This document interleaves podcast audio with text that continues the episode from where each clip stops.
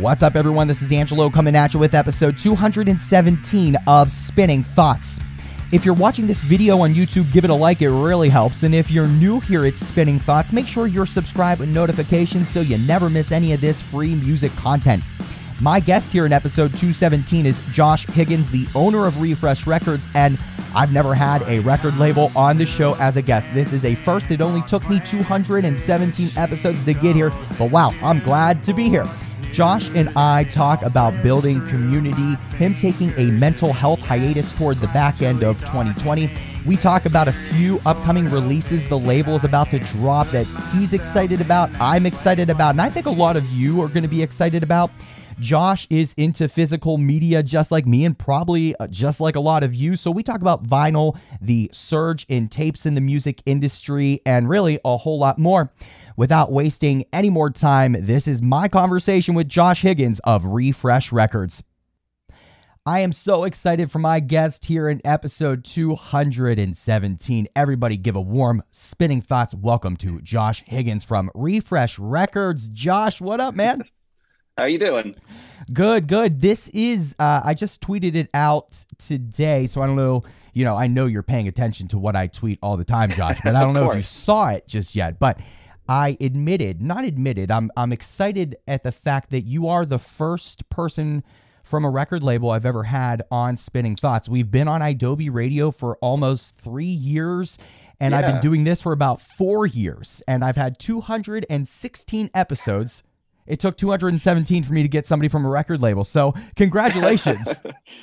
well, hey, I mean, thanks for having me on. I honestly didn't realize that. I know that you've been talking to some of the bands that we work with and everything. So, that's how you came on my radar. And I was excited to reach out and connect.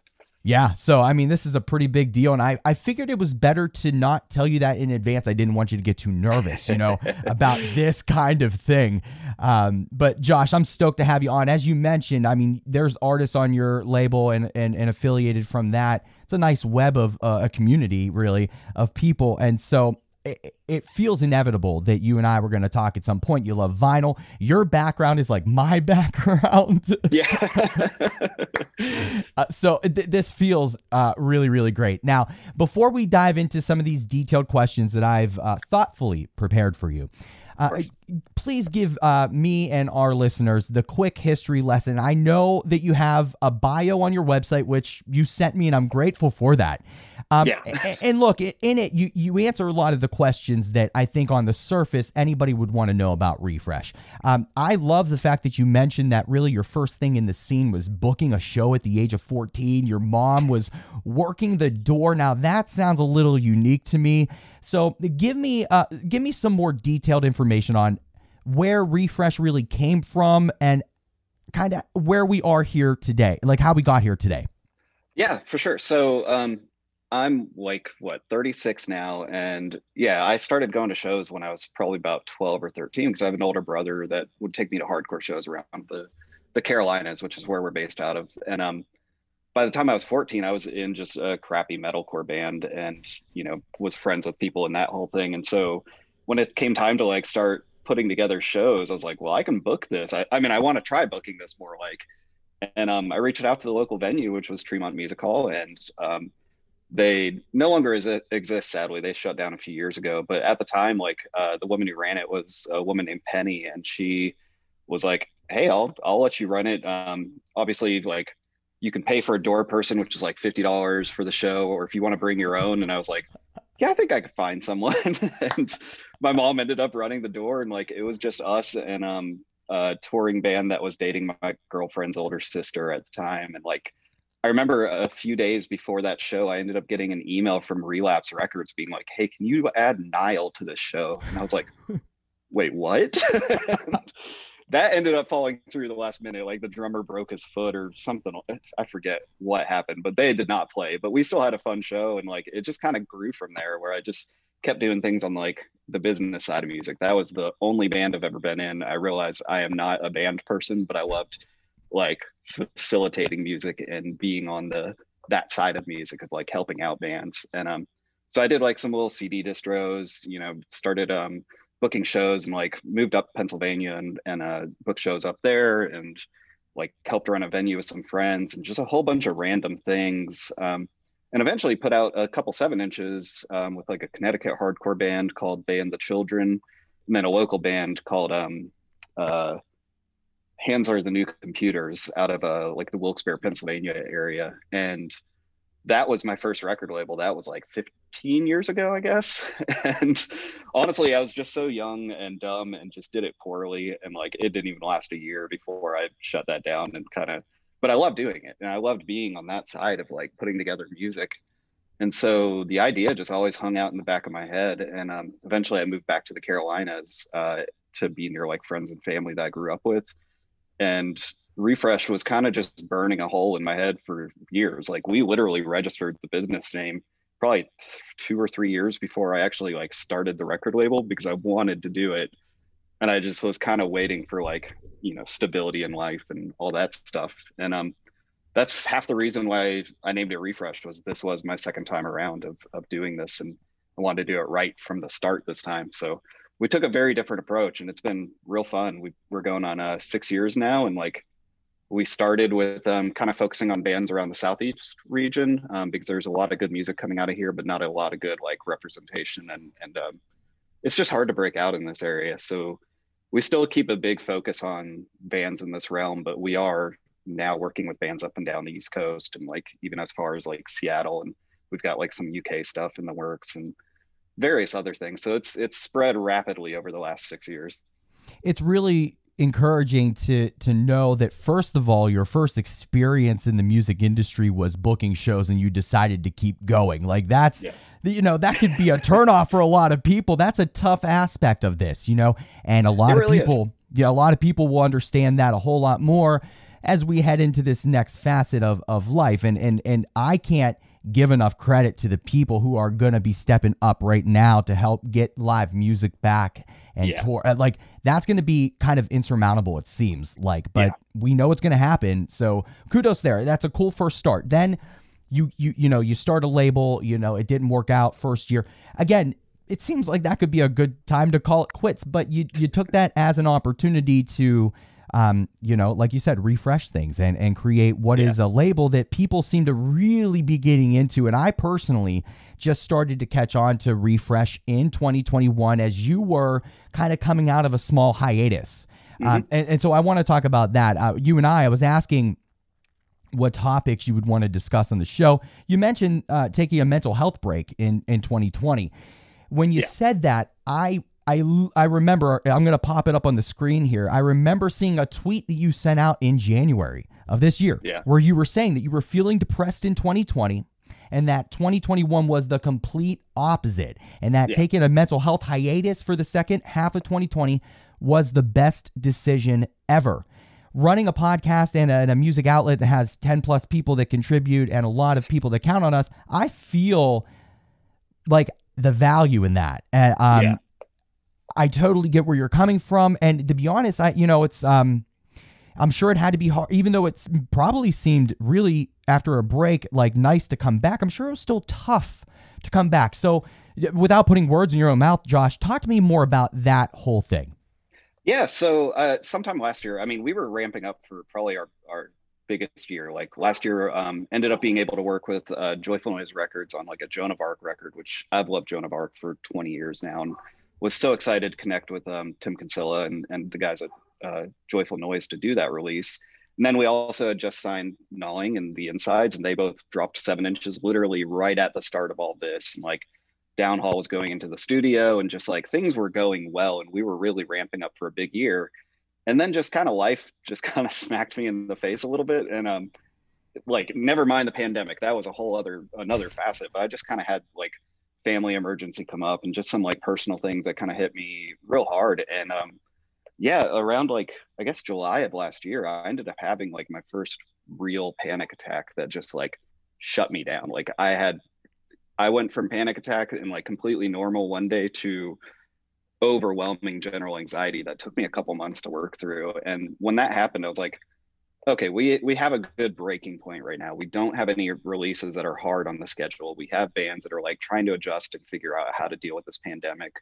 So we kind of just hit up all the bands and we're like, you know, we're, we're happy to do something if, if something like if you're really adamant about doing it, but otherwise, I'd really like to push in the next year. and every band that we talked to was completely fine with it. Everybody didn't really, I mean, at the time, nobody knew how to really react to the pandemic, anyways. So, yeah, we took like a mental health break, and I was planning on really just like completely disconnecting from the label for the second half of the year, for the, you know, through December. But as we went on, funny enough, one of the things that kind of like got me over it was, um, uh, so the panic stuff was um, really prominent when I was driving because when I first had my panic attack, I was driving at the time. It was like nothing, it wasn't like a car accident or anything. It's just my brain made the association. And so I had to work through that. And um, one of the things I kept reading was podcasts are a great thing because they engage your brain more than music. Like you, you don't zone out when you're listening to them. So I started listening to a lot more podcasts last year. And one that actually became one of my favorites was um, the other record labels podcast which is run by other songs up in canada and they were just hosting so many great record labels i loved and i just kept listening and it like there was a lot of information I already knew but it, it just kind of um, seeing the different perspectives of other labels and seeing like just like everything about it was honestly just kind of reinvigorating me and like making me excited to get back into things and so yeah, we were on a hiatus through the end of the year with like releases, but by the end of the year, we were just like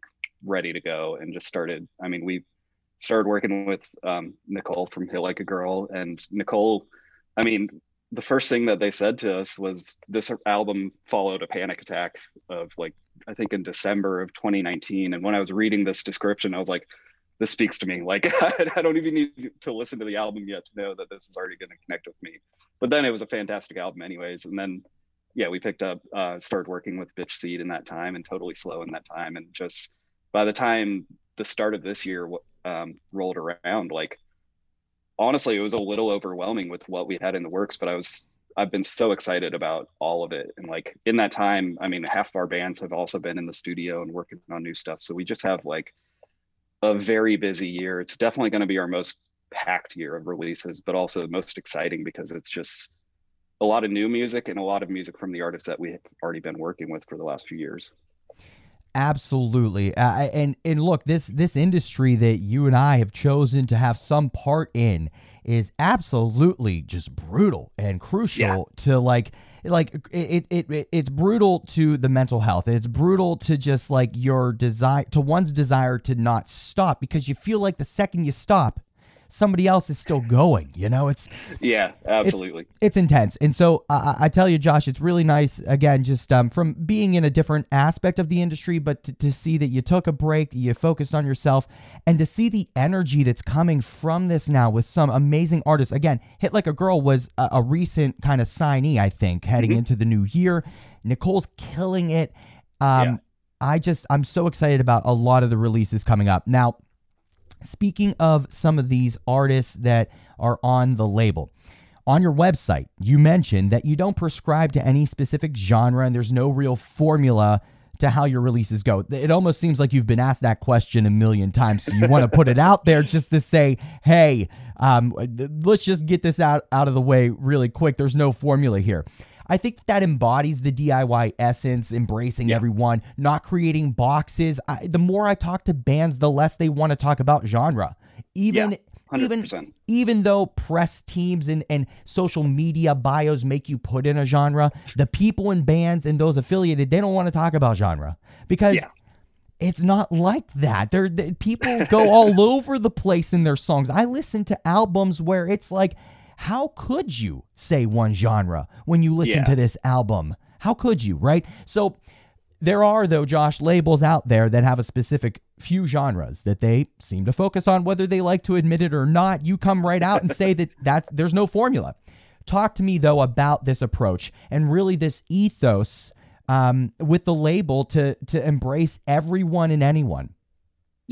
So that's been something from day one. I mean i look at the labels that i love and they are labels like you know merge records joyful noise i keep i mentioned already but like they're one of the labels i look at because i look up to everything they do and i love the formula they have. And none of those labels um, really have a sound. They have artists that they support and the artists are all over the place and sometimes they're just you know whacked out of their mind sounding like you know they might be side projects of a main band that has a sound but then you listen to their side projects and it's just off the wall. And like i love that aspect. Like i love music for the art aspect of it of this is about creating and it's about you know facilitating creativity more than it is about um, making something that will sell or or whatever. Like i'm lucky in that when i'm running this record label it's not my full-time job. I do work um, you know as a software developer and stuff. So i'm i'm lucky that i can kind of support the record label and take more chances and because of that we just didn't want to have a sound from the start now admittedly i will say in the first couple of years we were kind of all over the board with the sound and we've had to dial it in some one big reason is that it is hard to build a fan base around no genre. Um, so I've always listened to a lot of the stuff that um, we've been putting out, like in the emo realm and in the indie uh, rock realm, and just kind of that pop punk realm and everything. That's the stuff I've been listening to since I was a teenager, and so it's the stuff that's rung true. And you know, we kind of diverge into like some math rock, some post rock. We've put out like a hip hop album. We've um, done some like folky, some singer songwriter things, which is all stuff I love listening to. But as we've gotten older, we are kind of narrowing a little bit. And it's not so much because I don't want to keep working with artists outside of this realm, because I do. It's because I do want to also create a little continuity so that we can get more people to be excited about when we introduce a band. They don't have to like do their whole due due diligence of like, is this something I'm going to like?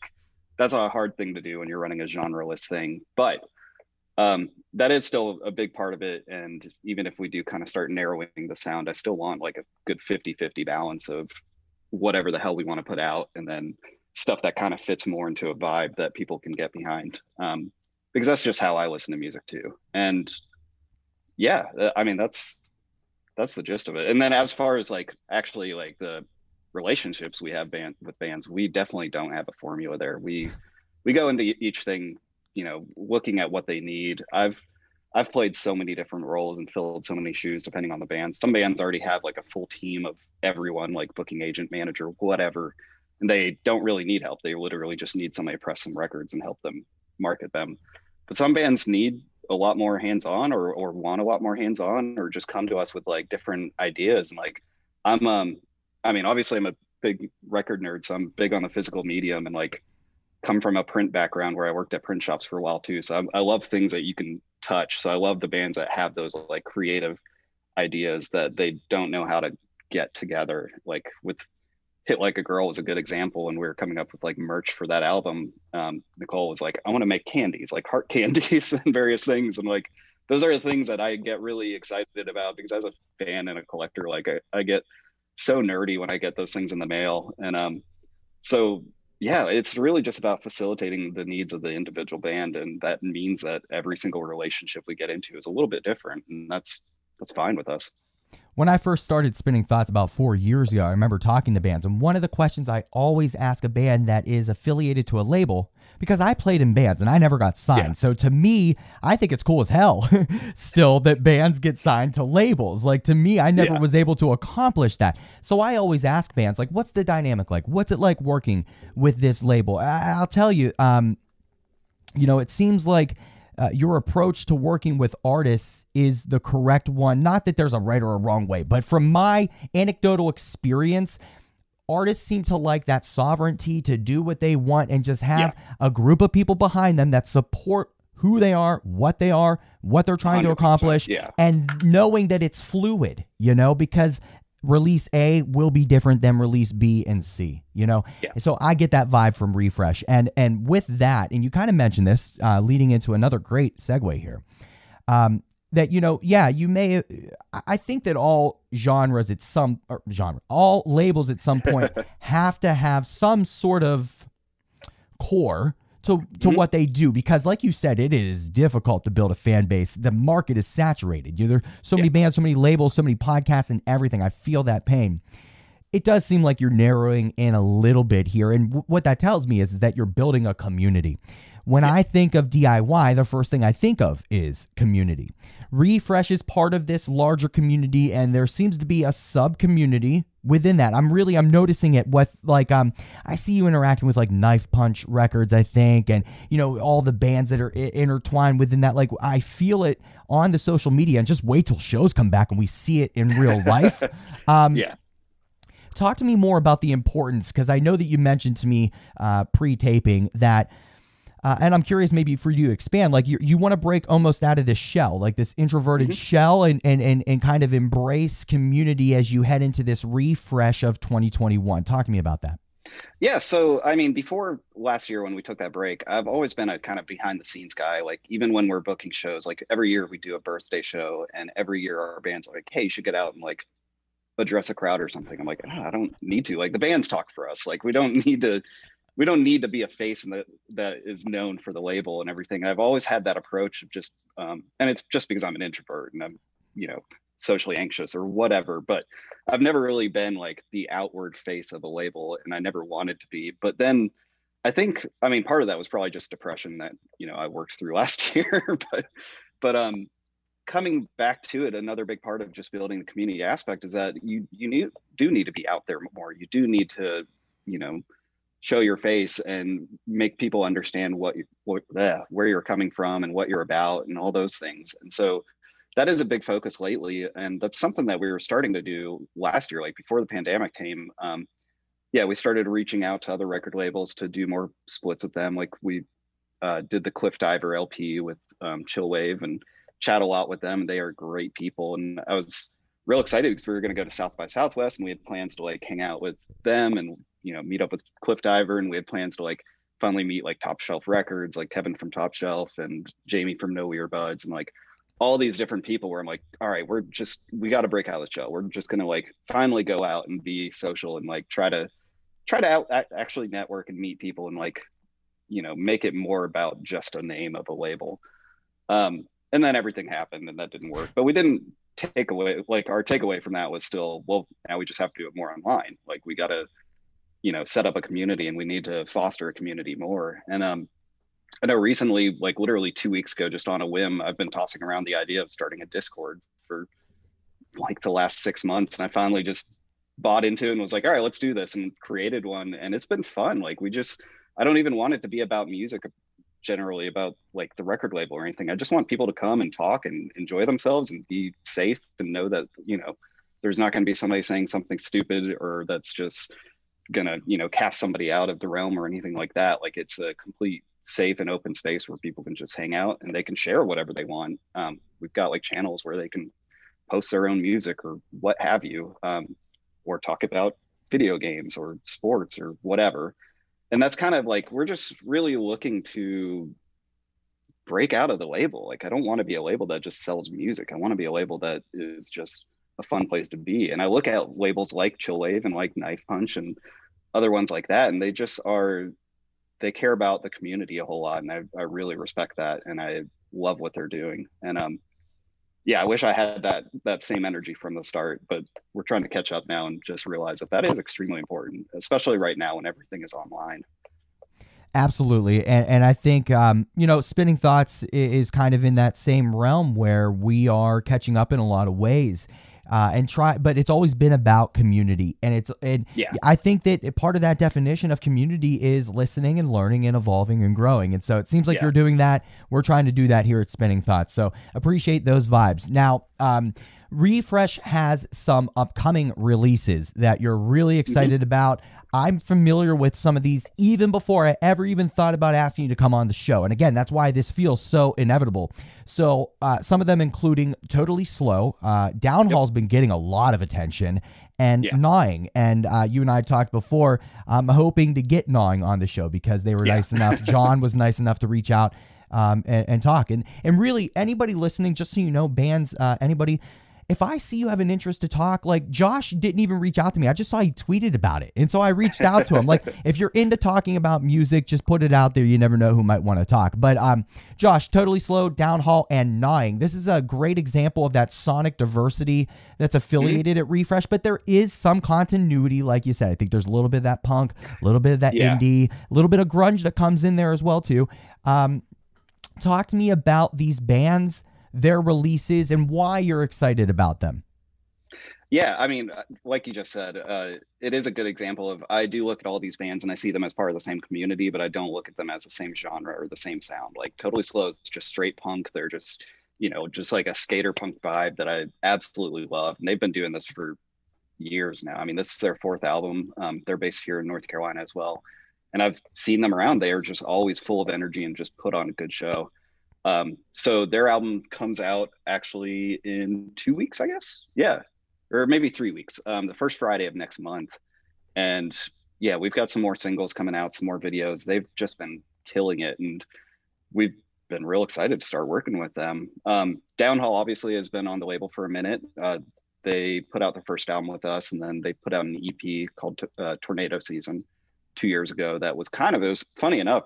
It was supposed to be a bridge between the first album and the second album. Like there wasn't supposed to be this big gap, but then just life happened and pandemic happened. And uh but now they're coming up on their second album proof which comes out this friday. And it's we're real excited about it because since day one the band has wanted to explore their sound a bit more. And they've um they've wanted to record with chris from uh, the world is a beautiful place. Like he did the mixing on the last album and he did the mixing on the ep but they've never actually been able to like go to a studio and track with him and work with him more hands on so this is the first album where they actually got to sit down with him and because of it like you get a lot more of the the ambiance and the airiness of like world is a beautiful place but it's still very much a, a downhaul record that is confusing genre wise of you know thick parts mixed with like some country twang mixed with some i don't even know i mean some emo vibes here and there and just they're a good example of um in one band being a kind of a genreless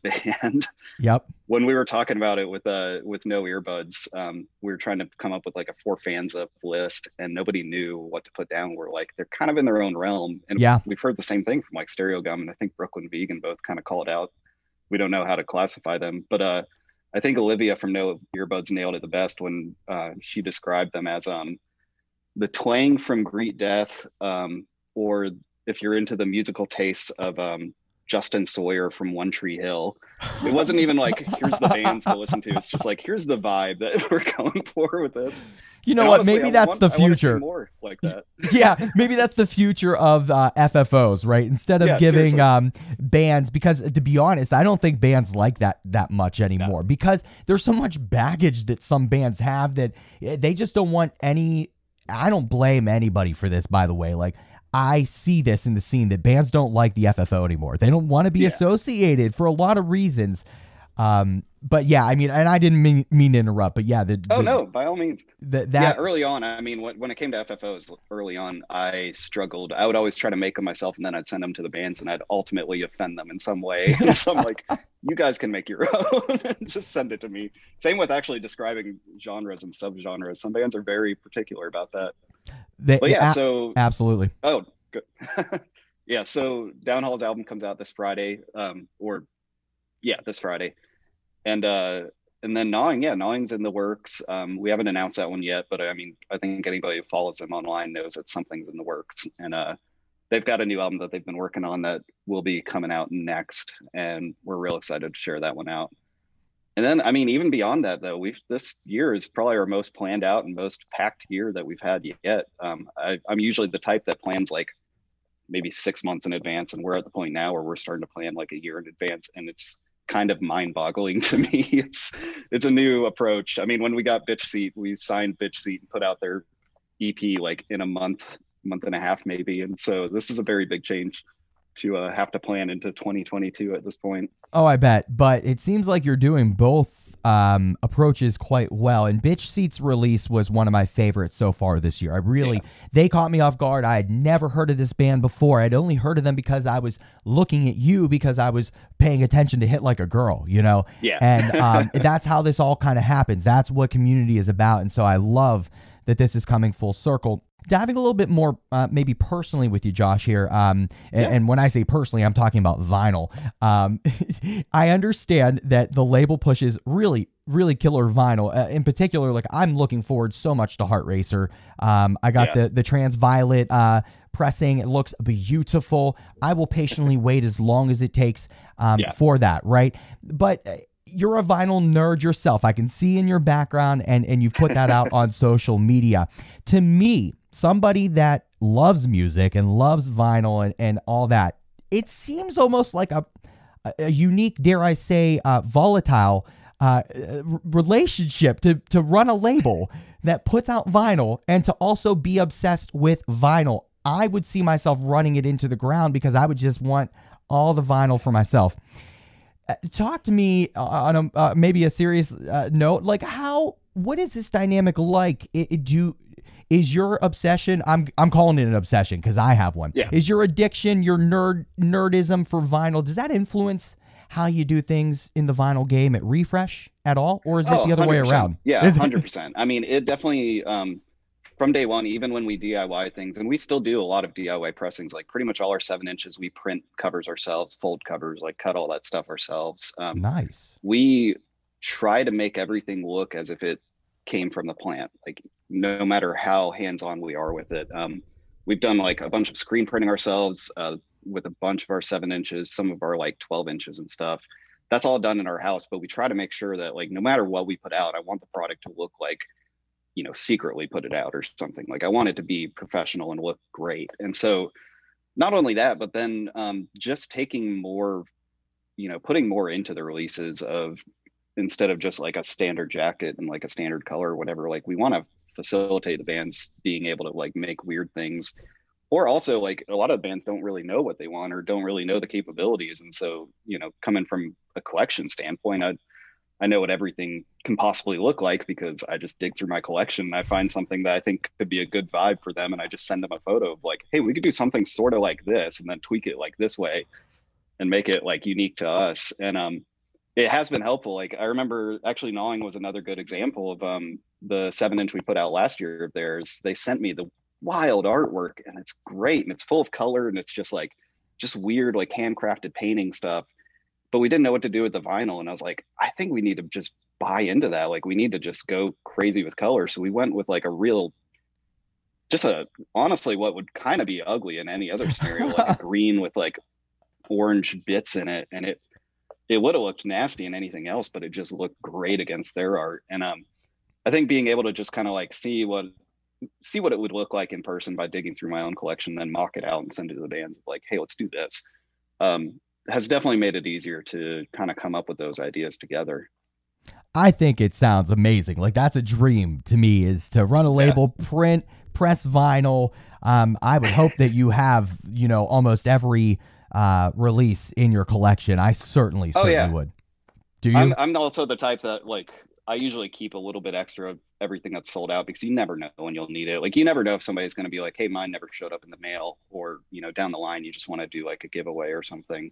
So Yeah. we usually have you know some saved for special scenarios. Actually, funny enough, like um, Young Mister was the first album we ever put out, and uh, it's been sold out for well, the colored vinyl sold out four years ago, but um, the actual whole pressing sold out a couple months back, and somebody hit me up and was like, "Hey, this is actually the the song that like me and my boyfriend first met, and like it was our song, and now we're getting married, and we'd love to play the vinyl at the wedding, and but it's not available anywhere." And I was like, "Yeah, I can hook you up," and like that's the sort of thing where I like I hold these back because I never know when there's going to be a good scenario that I think is like I want to help you. I want to make sure that that we can get you what you need because that's such a special scenario.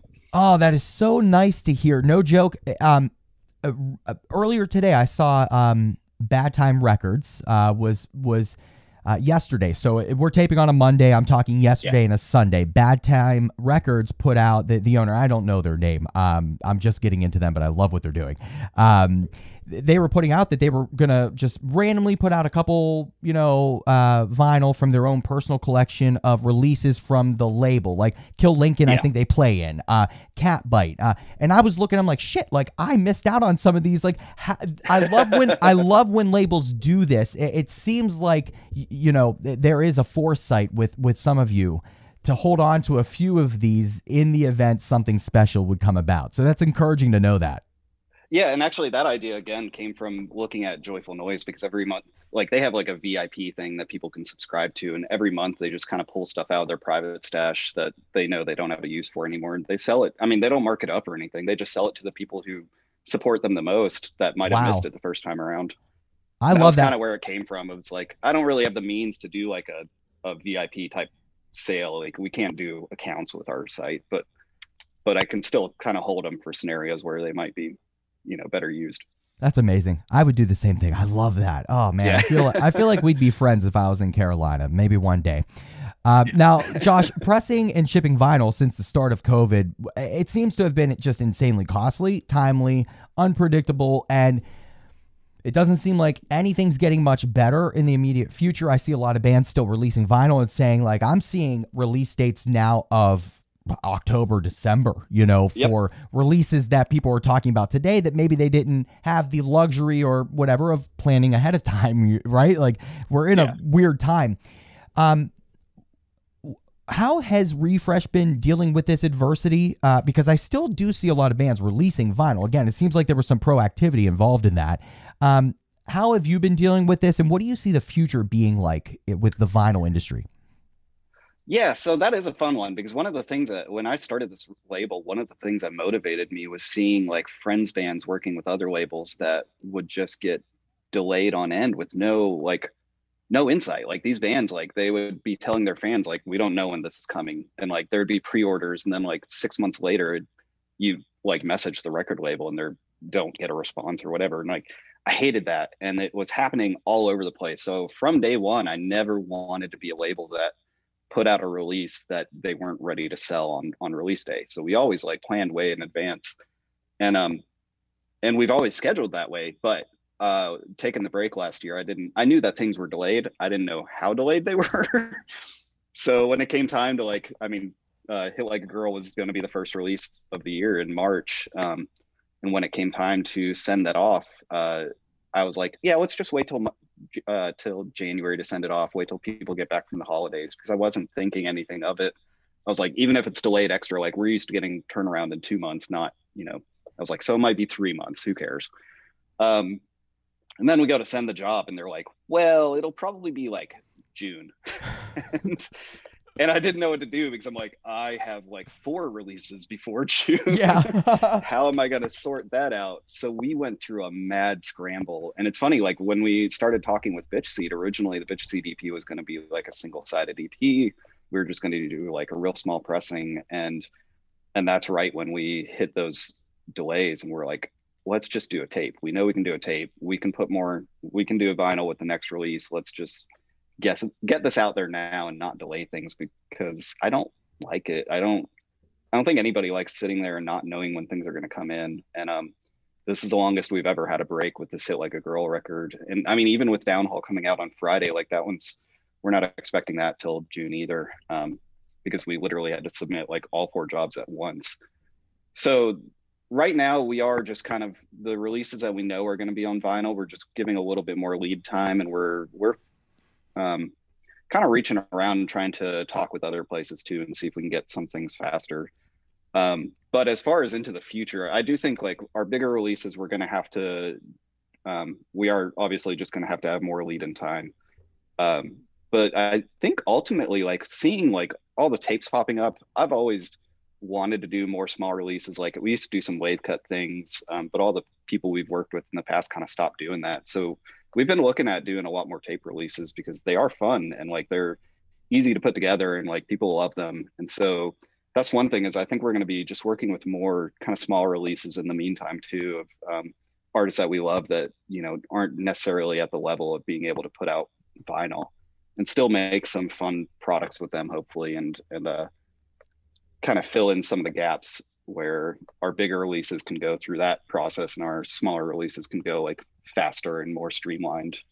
And um, I think ultimately it'll slow back down. There's so many plants opening up right now. Like we had one open up in North Carolina a couple months ago. I know there's been like two more that opened up on the East Coast. Like the the whole pressing side will eventually catch back up. And I think the whole like lacquer side is a big holdup right now, but I think eventually that will just kind of come back to normal levels. But I think it's going to be I mean, well into next year before we start seeing things come back to normal time frames. So in the meantime, we're just kind of playing it by ear. And you're you're reading my mind with the tapes element of this conversation. You know, I am a big physical media nerd mm-hmm. like you. Again, in my background, not only is there vinyl, but I'm big into video games, console video yeah. games, Nintendo, all that kind of stuff. I love physical media. One physical media I have never ever gotten into, and this is no shade, is tapes. Now, Yeah. I don't know if it was because of the year I was born and I was kind of in in between mediums that were kind of prevalent at the time, but tapes never ever did it for me. And I'm I mean, I'm slightly embarrassed to say that like I really didn't catch this. I don't want to call it a fad or a trend because I feel like that's not giving it justice, but I've just been catching on to this wave of uh, tapes in 2021 and I've been getting some, you know, some language that it's because of vinyl shortages and things like that that bands have been leading into this. Eps have been on the rise anyways just because of the attention span and things like that. Yeah. Um so just to kind of hone in on it do you, do you think that this surge in tapes is it because a i just haven't been paying attention or is there some sort of connection with all of this that tapes really do seem to be surging right now? I think it goes both ways. I think like there's definitely the vinyl thing has definitely pushed it more because with the delays and with minimum pressings, I mean, it is harder. A lot of people used to just do CDs, but CDs are just, I mean, they're pretty much dead at this point. And so tapes have been more personal. Like it's, I mean, it's almost like like a masochist type of relationship where it's like, well, who still has tape decks? Oh, now I got to go find a tape deck. Like nope, like three people still manufacture them, so I got to go find one from like Goodwill or something. And like it's it's like a whole effort to actually do this. And then um, even then like you can do like you can make it more fun. Like you can personalize it you can like paint on them and you can do whatever and it's not going to stop the media from working on like a cd or on like vinyl or whatever. And so i think a lot of bands kind of tapped into that side of well, i can just you know duplicate these on our own and then i can make them unique for our people and like i can make them more desirable and more fun to own. And you know even if they don't sound as good or whatever like people are just going to want it because it is just something interesting. It's an art piece. Um, so I do think that, yeah, I think the shortages and the way things have been going lately have led to that. But I do think that in general, like tapes have been kind of on their way back, um, probably in a nostalgic kind of manner, just like vinyl did. Yeah. And I think they were just leaning that way. And again, to go back to Joyful Noise, they were kind of quoted as like the first big label that brought tapes back because they were bringing on bands like Deerhoof and whatnot and being like, and uh, Joan of Arc and and you know Melvins or whoever, and just saying, "Hey, can we like press your back catalog to tape?" And um, I mean, right there, like that small box behind me is actually a Deerhoof box set of literally every album they've done on tape, and that they. Oh. That's how they actually started to get their name out there was to do all these like awesome tape releases for big bands and whatnot, and then it just kind of grew, and they now you know probably have like 600 700 releases and vast majority in vinyl, but I think there were kind of some labels that were already tapping into that side and realizing like there's a nostalgic aspect to this that people love and people just, you know, it's more interesting than a CD and it's more accessible than vinyl. And so it's a little bit of both. It is a little scary just uh, from uh, me loving video games and music. Like, I'm talking more in the video game realm. This is a conversation that's been coming up a, a lot lately because PlayStation was talking about removing the PSP and um, Vita stores, digital stores. Yeah. And everybody's like, okay, wait a second. Then how do I get some of these games that literally don't exist physically?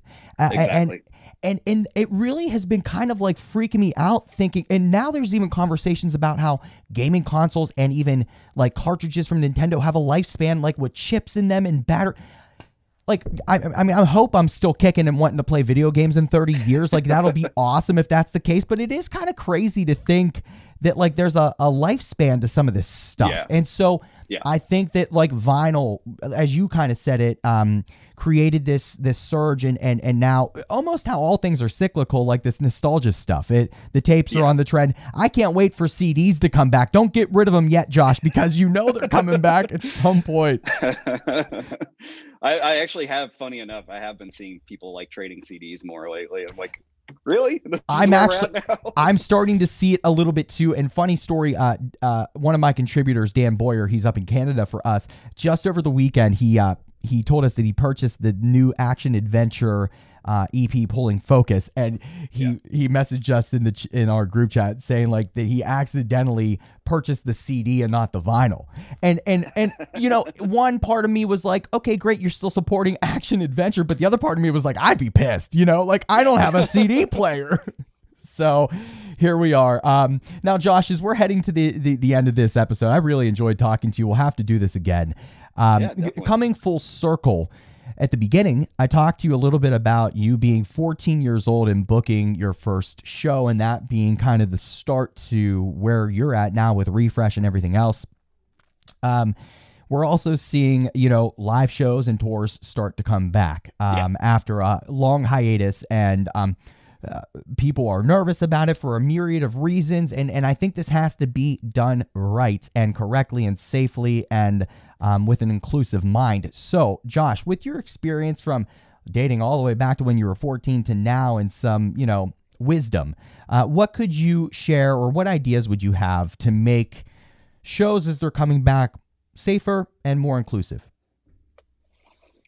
So, uh, funny enough, I mean, coming back over the last 22 years, uh, one of the things that has always inspired me about music is that it every year it feels better. Like it feels like it's already heading that way, and I I love the the path that people have been taking. And honestly, I I don't know how much I would really change because I think that everybody has been already looking at it that way. Um, because like when I started going to shows, I mean, I was you know one in a hundred male white guys in a crowd of like maybe 10 females and like nobody of color and just like everything was just so narrow and and yeah it just wasn't great and i remember like when i first moved back to charlotte and i started going to shows here i was amazed at how much younger the crowds were how much more diverse the crowds were how how much more open it's been and i feel like every year it's already getting better.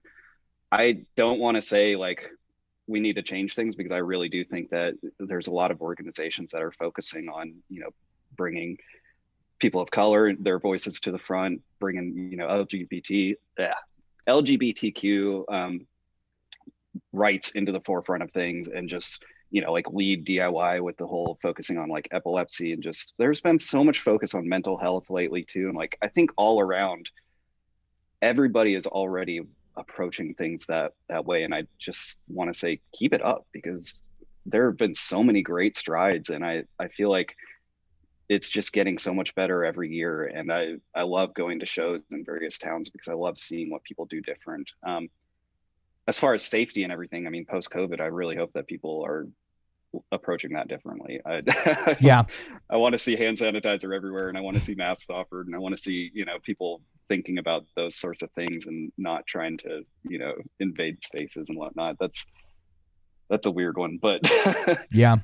yeah i don't really have any any advice because i honestly think that i i love the direction that things have gone. I think that it's i think it's ultimately getting better every every single year I really like that perspective because, of course, there's always room for opportunity and growth and, and, and evolution in our scene and in our lives.